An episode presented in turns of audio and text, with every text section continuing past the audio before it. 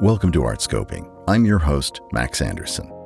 In the history of Christian architecture, we often find contemporaries writing about the fact that a building like the Hagia Sophia or Notre Dame is beautiful because it reflects the glory of God, or God has allowed us to make this beautiful building because we are in His favor. But that kind of connection between the material manifestation of a building and what happens within the building, there's a very strong boundary in Islam. That's Professor Jerrilynn Dodds, Harlequin Adair Dammann Chair in the History of Art at Sarah Lawrence College. She received her BA from Barnard College and her MA and PhD from Harvard University.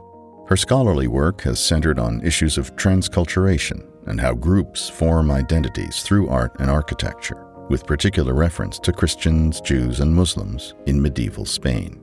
She's the author of Architecture and Ideology in Early Medieval Spain and New York Masjid, The Mosques of New York, and co author of Arts of Intimacy Christians, Jews, and Muslims in the Making of Castilian Culture, among other books and publications. She was the recipient of the Cruz de la Orden de Mérito Civil, Cross of the Order of Civil Merit from the Government of Spain in 2018. She served as Dean of Sarah Lawrence College from 2009 to 2015. Welcome, Jerry. Hello, Max. What a pleasure to speak with you. Oh, it is my pleasure, and especially because we go back a ways, and we won't reveal to the audience how long, but certainly I am well aware of how you began your formation as a scholar. But would you tell everybody else how you came to concentrate in your areas of study? Well, you're right to say areas of study because when I began, they were two separate areas. There was medieval art and Islamic art. And so they were quite separate, even though they're enclosed within one another, right? This Islamic art, for instance, in Spain, where most of my work is, happens in the Middle Ages and it doesn't happen in isolation. Hmm. I was really interested in that interaction. Perhaps I was more interested in the relationships that art revealed between groups that other people largely considered quite separate, Muslims and Christians. There was a wonderful professor in the place that you and I both went to graduate school, Oleg Grabar, who really expanded one's notion of how one could look at the arts as a document of relationships between people, not just political, but also social. And that made this inquiry that I've always done into the uh, relationship between Christians and Muslims in the Middle Ages possible. Is it fair, though, for American audiences who are just now starting to learn about Islam, and usually incorrectly, these faiths of Abraham in the medieval period were not seen as these alien beings, one from the other. Is that fair to say? Absolutely, Max. Christians and Jews were peoples of the book. They shared certain prophecies and certain texts with Muslims, and they were only considered not to be as advanced in their understanding as people who had accepted the final revelation of the Quran. So they were allowed to live and practice their religion under Islamic rule. On the other hand, the situation was quite a bit more ambivalent under Christian rule because there was no paradigm in Christianity for the existence of alternate faiths. Mm-hmm. And that created a much more complicated situation. You are, of course, leading a whole generation of undergraduates at Sarah Lawrence, and you recently ended a course description with this question Is Islamic art the correct name for what we study here? Tell us what you mean by that question and how it's framed in that class. Islamic art refers to the religion, Islam. And so, really, the term Islamic art would mean this religious art. And there certainly is Islamic art. There are manuscripts of the Quran, but it doesn't represent all the art that are produced in the lands of Islam, in lands ruled by Muslims or in which Muslims had an incredibly important impact. Those arts can't properly be called Islamic arts. We don't speak of a Christian art and then incorporate tables and chairs, but we seem to do that with Islamic art. Is that true? Why don't you answer this question, Max? Here, allow allow me to take that over and say it in my own words. Please. right. So when we talk about the arts of Europe, we don't say now we're going to discuss Christian arts. We don't consider Michelangelo under Christian arts. So the idea that we use the term Islamic arts suggests that arts made under the hegemony of Muslim rulers is somehow particular and different and separate from a general canon of the arts. So you're fixing that. Oh, there's no fixing it. I mean, there's no fixing it. There's no fixing anything. There's just a constant process of learning and growing. I, that is what makes the academy so great is you guys actually don't have to fix anything and those of us outside of the ivy covered walls we have to fix things. But seriously now just a second here. In today's architecture moving outside of the arts to architecture which is a field you are steeped in completely is what we would call islamic architecture changing to adapt to different traditions and mores. Well, that's the other problem with the term Islamic is that it embraces half the world and supposes that an Islamic art in Indonesia and an Islamic art in medieval Spain and an Islamic art in North Africa or Iran are part of one category. And that's kind of a reductive reasoning we don't want to look to.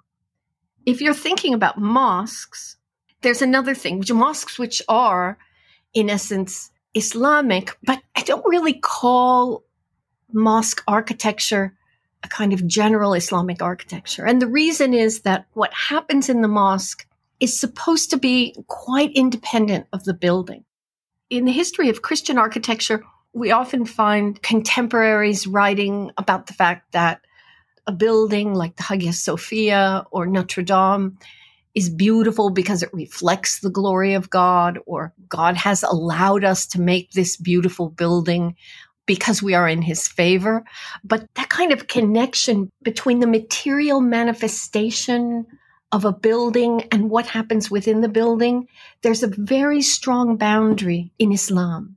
Mm-hmm. A material thing. God can only be known with the mind.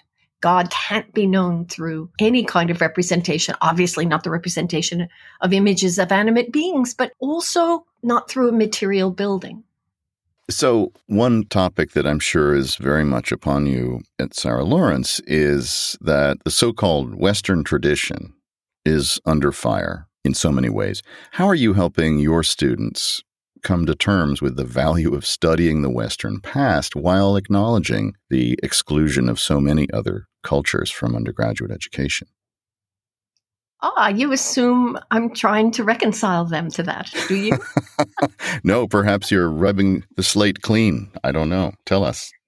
Well, the first thing is to change their idea of what constitutes the Western tradition. For instance, when I teach a survey of the history of art, I'll say I'm teaching the history of the art in the West, but the West as a geographical place, not the West as a political concept. And it just so happens that in the West as a geographical place, it includes the Muslims of Spain, it includes the Mamluks in Egypt, it includes a lot of African hegemonies. That the if we're going to say this is Western art, then let's make the West what it was, which was an enormously plural place. When I first took a survey in the history of art as a college student, we began with the ancient Near Eastern empires of the Tigris and Euphrates, and then we went on to Egypt, because those were considered to be the cradles of civilization. But they were cannily co opted because when we came around, say, to the 13th century or to the 16th century, all of a sudden the ancient Near East and Egypt had disappeared from our survey. And it had disappeared from our survey because in the moment in which, for instance, we studied Leonardo in Italy, there were Muslims in the ancient Near East and there were Muslims in North Africa. And of course, that stopped being the West, correct? Mm-hmm. What we're looking at is the West as it was conceived by the papacy. not a geographical West, but a West which was in its very nature Christian. I suppose when I teach this, the contribution that I'm most passionate about, I don't know if it's going to have any impact, but the contribution I'm most passionate about is not to make that omission, is to show the West as a place which had Ottomans and had Mamluks and had Ayyubids and Syrians. And if not, I don't have the right to include Egypt and the ancient Near East. And you know what happens then? That mm-hmm. means Egypt and the ancient Near East are the cradle of a civilization that doesn't exist in Europe. That's fantastic. And maybe the Fox News commentators could take your class so they could understand that we're not a Christian nation and the West is not a Christian construct. But speaking of helping people to decolonize your curricula, what does that mean? How does that work in higher education to decolonize the studies that you participate in as a leader? At Sarah Lawrence, the faculty does this because we believe in it quite sincerely. But mm-hmm. what I just spoke about, I consider a kind of decolonization. That is helping to change one's image of really what constitutes the West. Mm-hmm. So that's not an apology tour, you're saying. That's simply telling yeah, the no, facts. Right. And it's exactly. exciting, right? You're helping younger people disembarrass themselves of a misapprehension, which is about the evil West. And in fact, it's not quite so simple. It's a geographical construct in your world. It's the construct that's evil, right? Turning to another topic a lot of Americans don't know much about, which is a country that you're close to, Spain. It features so prominently in your research, and you've written about this country as a kaleidoscope of political alliances. And visiting the different regions in Spain, you often feel like you're in different countries. How has it persisted as a country? How has it not broken apart today, as of this recording? if you look at maps of historical maps of Spain, you'll see that there are maybe 20 different little principalities, but the ones that were ruled by Muslims will be in like dark gray, and the ones that were ruled by Christians will be white. There's always this assumption that the main juxtaposition was between Christians and Muslims. And when I said that the alliances are kaleidoscopic, what I really meant was that wasn't the case at all. People allied themselves with other rulers sort of as they wished or as it was strategically most interesting for them. And those rulers were often Muslims or Christians. Actually, in medieval Spain, if you were a Christian ruler, you might ally yourself with a Muslim to fight against your brother who you hated. The notion that this was seven centuries of battles against Christians and Muslims is an entirely artificial construct. It was so complex. Here's another complex one, which you'll be able to sort out for us. You have written and taught about the ways that a common European identity was forged through art and architecture, but that Within that, there were fractious differences. So I wanted to bring you up to date to the present and ask you how you view the forces behind Brexit and other nationalist movements in Europe today through the lens of history. People who are yearning for a monoculture in Europe are yearning for something that never existed. Those people are essentially yearning for a Europe run by the papacy because it was the papacy that promoted this idea that Europe was by its very nature Christian, synonymous with Christendom. Geri, American politicians often speak of American exceptionalism. It's one of those wonderful phrases that is cited everywhere. Are there other such proclamations over history that mirror this one, or is this one so exceptional? We're the only country that looks at ourselves this very crazy way. You know, I could probably sit down and write you an essay about that, but I don't think I could make an answer that would be interesting within the context so, of this group. Let me see if so there's no any pithy podcast answer. You're saying there's nothing. I, yeah, had. I don't have a pithy podcast answer. If America doesn't come to embrace its own diversity, it will certainly cease to be exceptional. And remember, President Obama said, well, you know, yes, of course, the United States is exceptional and Russia is exceptional. And he went on and on, and it yeah. inflamed the right because he failed to understand that we are a shining city on the hill. If there was anything that ever made us exceptional, it would be the concept the unrealized concept of pluralism on which we were founded, and which we then denied by perpetuating slavery. So, if we want to consider ourselves exceptional, we better move around to imbricating that part of our nature into our very identity. You have the next generation in your clutches. You have, albeit a very super specialized group of young people. But I might are be in their view- clutches, you know. but are the views of undergraduates today leading us more towards that type of nation? Certainly, my undergraduates. They're open and questioning and compassionate, and they're passionate about social justice. So the idea that I have them in my clutches is funny because I often feel in their clutches, but very much to the good. Yeah. But when you and I were growing up and we were social justice oriented, how would you compare that type of activism from our youth to this one? I think our activism was a lot more comfortable. What we know today is more grave than what we knew then. There was something so utopian and simple about our vision of a new world and how we could change it. I would say if there's one thing that connects my work to what's happening now, is the understanding of how violent an assumption that one group is less privileged than another in your own society, how violent that can be and how damaging that can be to a social fabric. The contemporary assumption that somehow we're doing things better is maybe the most dangerous thing I've ever seen.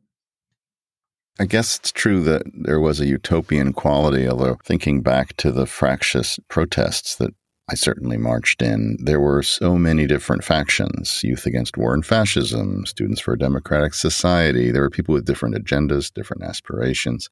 There are more today, in part because people are more concerned about more issues facing human rights than even then.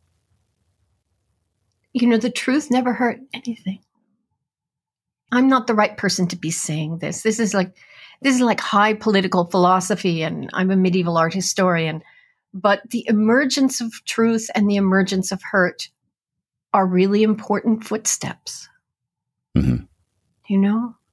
Yeah. Now, I want to turn to another country, Jerry, which is Turkey, and a country that both of us know pretty well. Not so long ago, Hagia Sophia was repurposed into a mosque, having started its life as a church, a mosque, and then a museum, and now a mosque. Can you talk a bit about that transition and what it means to you as an historian and as a citoyen du monde? I'm glad you said citoyen du monde. I think it's perfectly fine. So the Hagia Sophia began as a church.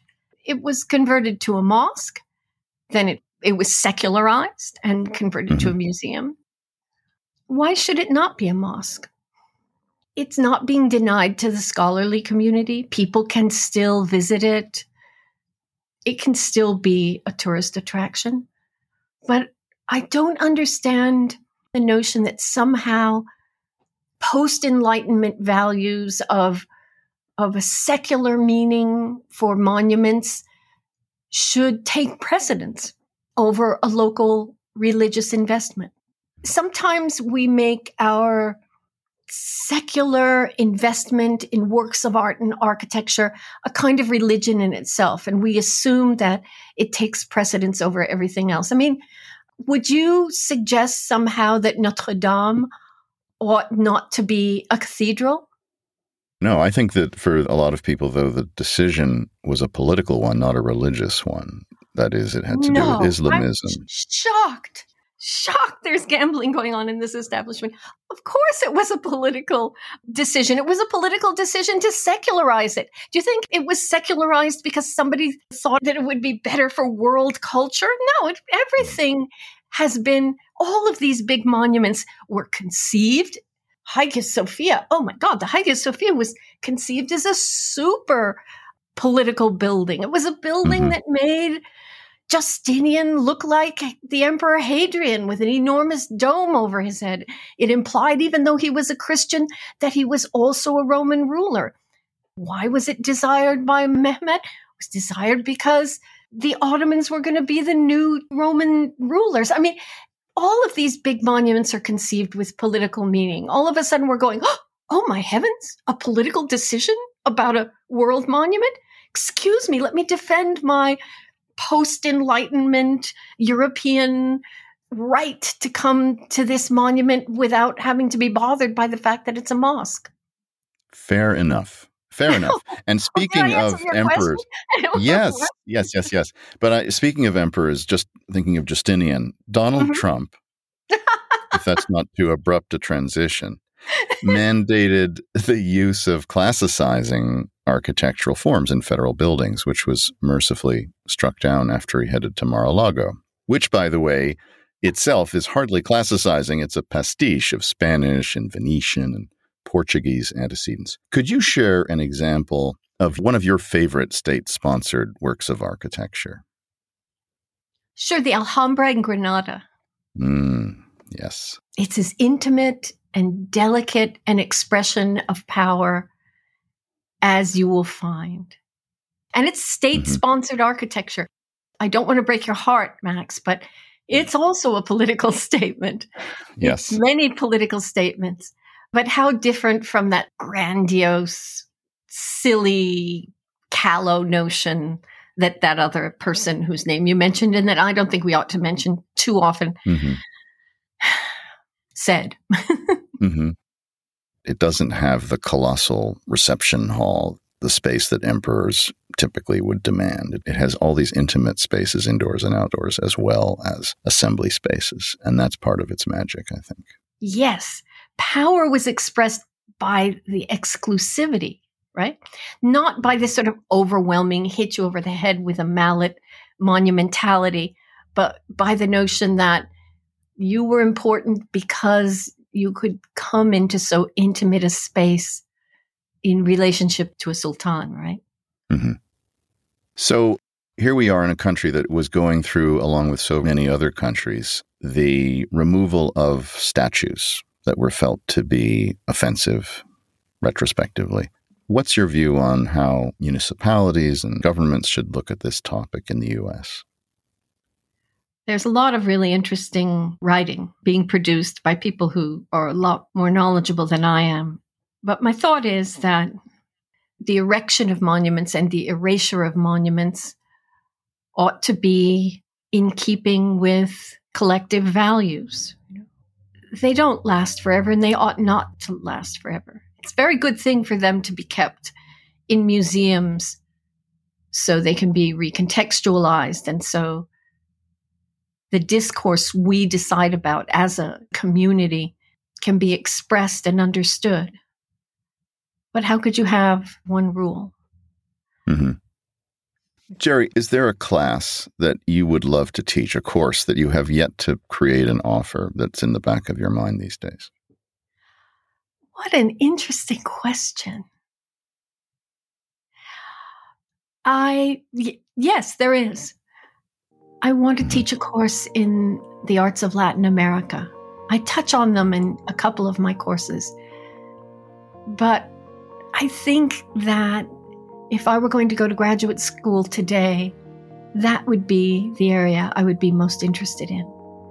I mean,